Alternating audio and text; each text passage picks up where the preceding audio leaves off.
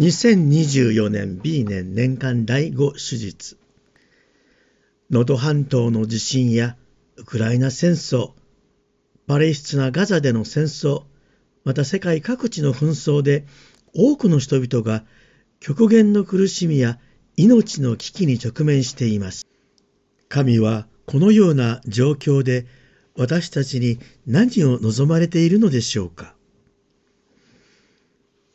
今日はこのような問いを心に留めながら聖書の御言葉を味わってみたいと思います。まず、今日の第一朗読の呼ぶ記を聞きましょう。長い呼ぶの物語からほんの一部しか選ばれていませんが、神を信じる人々はこの世界に存在する苦痛と悪に対してどのように答えるべきか、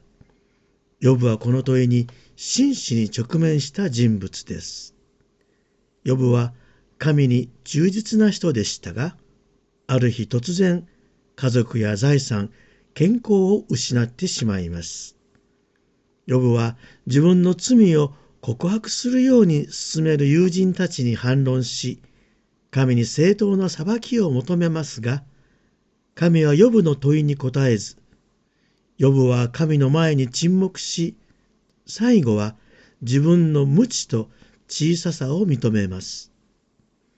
私たちは呼ぶ記から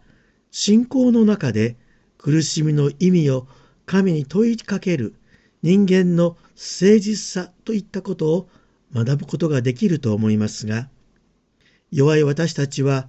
自分の苦しみから逃れることしか見えなくなってしまいます。そこで今日の福音、イエスの癒しの物語が読まれます。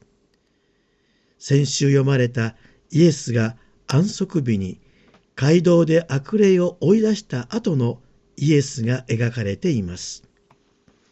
イエスは最初の弟子となったシモン・ペトロと兄弟アンデレの家に行かれました。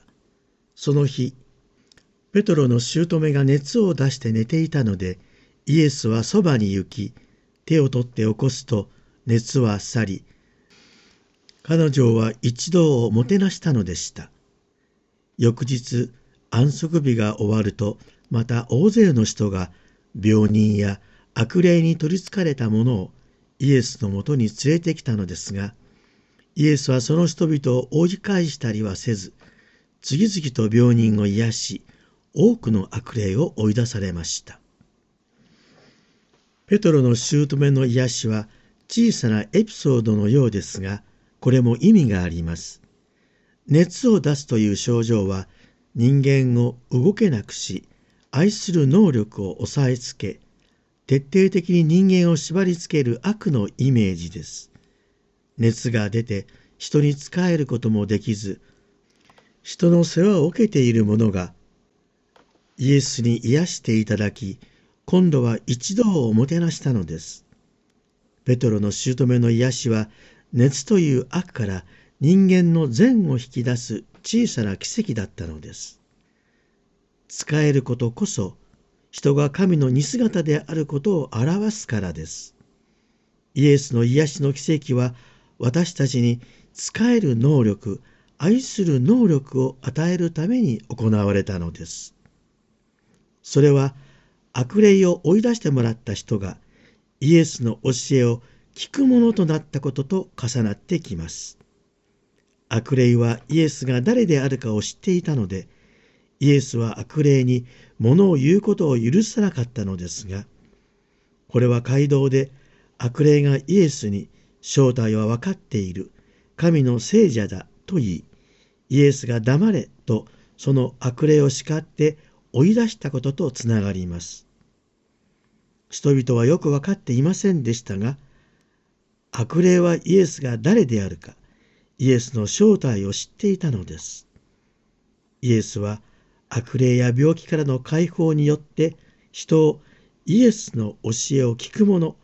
イエスに仕えるものとされたのです。さて、マルクがここで描いているイエスは、権威を持って神の国の到来を宣言し、福音を告げ知らせている姿です。イエスのことを人々の苦しみや悲しみを癒し、囚われから解放してくださる方としてのみ描くのではなく、神の国の到来を宣言し、人々を救いへと招くイエスを示したかったのです。イエスが行う数々の癒しは、福音を述べ伝えること、つまり宣教の一環としてなされたのです。人が悔い改めて福音を信じ、新しく生きることを妨げる様々な力を打ち破り、イエスを信じ、従う者にすることの印だったのです。愛によって創造され、尊厳と自由が与えられ、愛と平和と正義を守るはずの人間は、罪によって神から離れ、自分勝手な欲望や憎しみや暴力に走り、その結果、世界は混乱と苦しみに満ちました。神は私たちに悔い改めと和解と癒しの道を示すために、恩子をこの世に使わし、創造の目的を実現するために、神の国を述べ伝えることを望まれました。それがイエスの果たすべき使命なのです。マルコはここでだからこそイエスが祈る姿を記しています。これも重要なイエスの宣教の姿だからです。マルコは祈っておられるイエスのことを、ここともう一箇所、受難の前夜の場面でしか語っていません。イエスは病人や苦霊に取りつかれた人の癒しを行いながら、朝早くまだ暗いうちに起きて人里離れたところへ出て行き、そこで祈っておられたとあります。イエスの癒しの見業は、父なる神の前に出て祈ることの中でなされていたのです。そのイエスをシモンと弟子たちが追いかけてきて、みんなが探していますと言います。そのみんなとは、昨日イエスに癒してもらえなかったガファルナウムの人たちでしょうが、この人たちはイエスがどこかへ行ってしまわないでずっとこの町にいてほしいと思っているのです。しかしイエスは、近くの他の町や村へ行こう。そこでも私は宣教する。私はそのために出てきたのである。と言われ、自分がこの世に使わされた目的は、癒しを行うことではなく、その印を通し、神の国の福音を多くの人々に告げ知らせることだ。それも